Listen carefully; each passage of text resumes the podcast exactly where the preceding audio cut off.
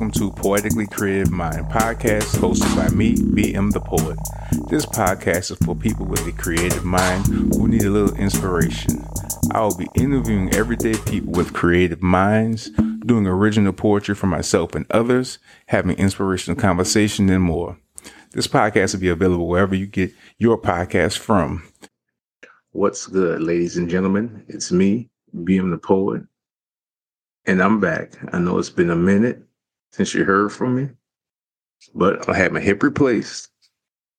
Been healing from that, doing my therapy, and just blessed to be back here to share with you. I have also been blessed with an opportunity to become a top mentor on wisdom. What's wisdom, you ask? Wisdom is a mentoring app used to connect real people with experts when you need it most. Listen in real time and ask questions to experts in a multitude of areas from business to love and more. And if you can't listen in live, you can always go back and listen to the conversations later. For me, I'll be on Wisdom at 10 a.m. Eastern Time or at 10 p.m. Eastern Time. So come check me out and join the conversation. And if you're looking for a new book, check out theauthorspot.com. You might find something you like. And if you're an author looking for some help with promoting your book, check out the Author Spot as well. Now, let's get to the show. Poetry Moments. The first poet I have, he's been on the show a couple of times. His poetry is very deep, thought provoking, as far as I'm concerned. Here's Lucas Park. This is a poem from my book Scars, and the title is Dear Death.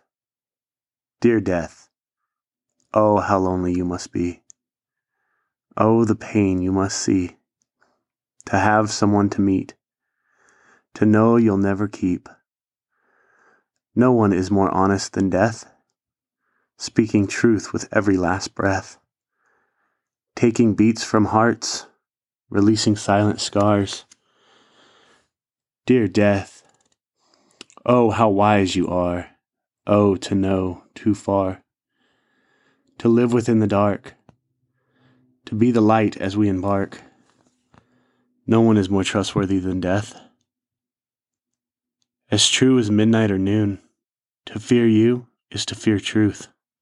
To love you is suicidal. Dear death, oh, how you love Oh, who do you have to hold, to always let go, to release a soul you'll never know?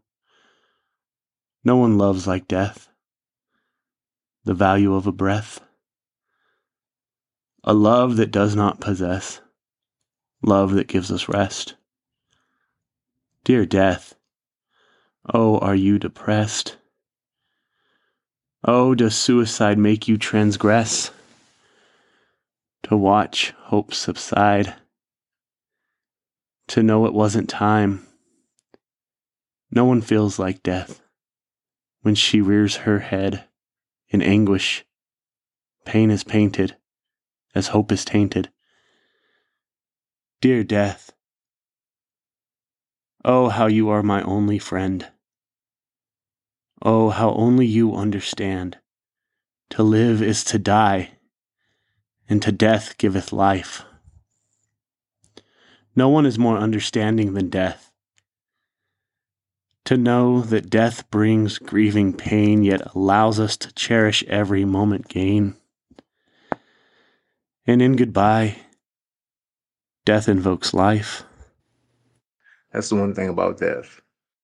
It's coming for it comes for us all. So while you're here, you might as well enjoy it. Live it up even when things don't seem like they're good, they can always get better.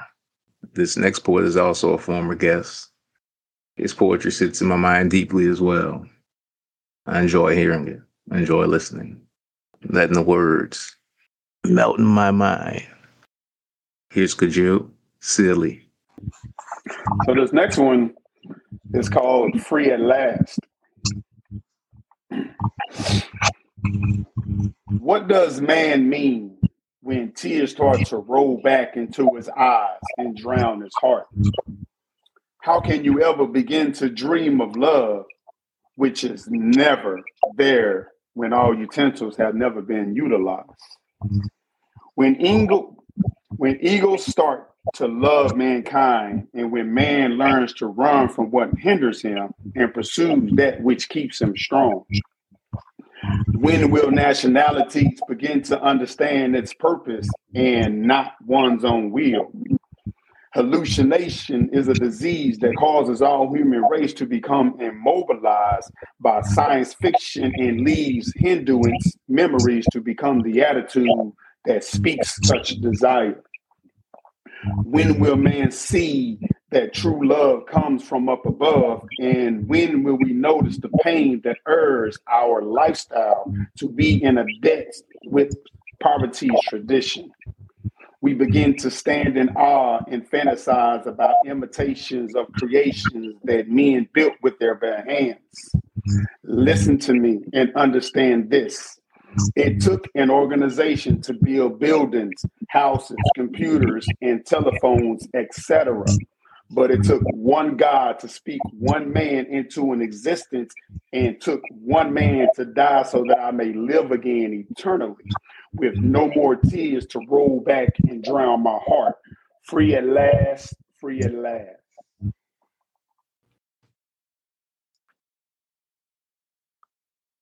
Man, beautiful words. I love it. But one thing I like to do while I'm listening to these poems, I like to close my eyes if I can. I know if you're driving, please don't close your eyes because I don't want that on my conscience.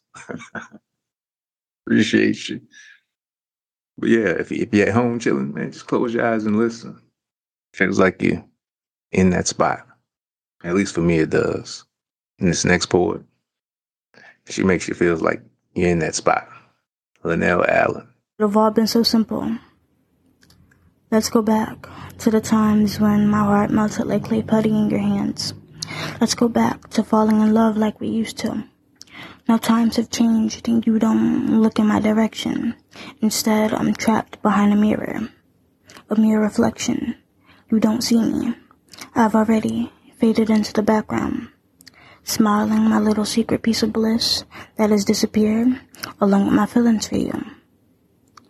If we could start over, turn back time, maybe I'd love you. Maybe I wouldn't resent what this feeling has become. Nothing more than a facade that I can no longer hold on to. I've become tired of holding the creases of my lips into a curl. I wished we could have fixed this. I miss when it was simple. Now we've become nothing. So, like, man, just close your eyes and feel it. Unless you driving or doing something, don't close your damn eyes. ain't trying to be responsible, like I said earlier. I already got kids I got to take care of. But this next poet I have, Poeta Laureato, he talks about the past. We all deal with the past, good, bad, ugly, sad, and whatever. So check it out, man. Feel it. I did a solar reflection of what once was. Those images of then, the thought of shedding a tear. But I found myself picking up those pieces. The realization of not being broken, of myself, but that trust of self, that self let down hits the hardest. Not of people. They let you down anyway. But back then, back then I was foolish. The me of today understands the him of then. So rash, so untamed. Jumping headfirst into a plan that hasn't been formed. They often sit and talk. The past has wisdom as he speaks to the now. The now listens, seeking to understand the actions of then so they may not be repeated. Notes are being taken. Pain follows, which is the water of understanding dripping on the seed of tomorrow. Careful. The past is only a reflection of what was. We can only take his words, not him as a whole. He is only a watcher, a time remnant of previous vibrations of actions that have set us on this course we're on. Those discussions become deep. Love is displayed actions behind those words see to it that tomorrow is not what we converse with. The past has a bad stigma placed on his name. He cries to our later, hoping to reach the now, so then can be planned better for tomorrow. But we ignore his cries. We push him to the side, go into the later blind. The past shakes his head. Until we are done tripping over then, wisdom is soft. Our egos harden our heads. Until we sit with the past to understand it, we will never know where we're going. Until we understand how, why, where we've been. Those words made the past sound like such a, a beautiful thing, you know. Like I said, your past is your past. It should only make you a better you, a stronger you, regardless of what you've been through. I wasn't even trying to rhyme there. Good job. Oh shit. I forgot where I was. Give me a second. What I do, what it does. Take it from here. Let me show you where I was. My final poet, Stephanie Bledsoe. Poetry in the Woods.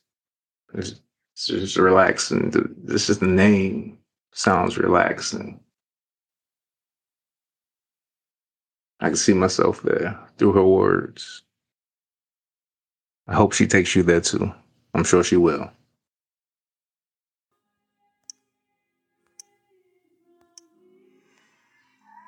The Poetry of Woods by Stephanie K. Bledsoe. I found poetry miles deep into mysterious woods. Come with me if you would. It was in the way the plants bowed down to me, and the twisted trees offered me standing ovations, petrified in awe.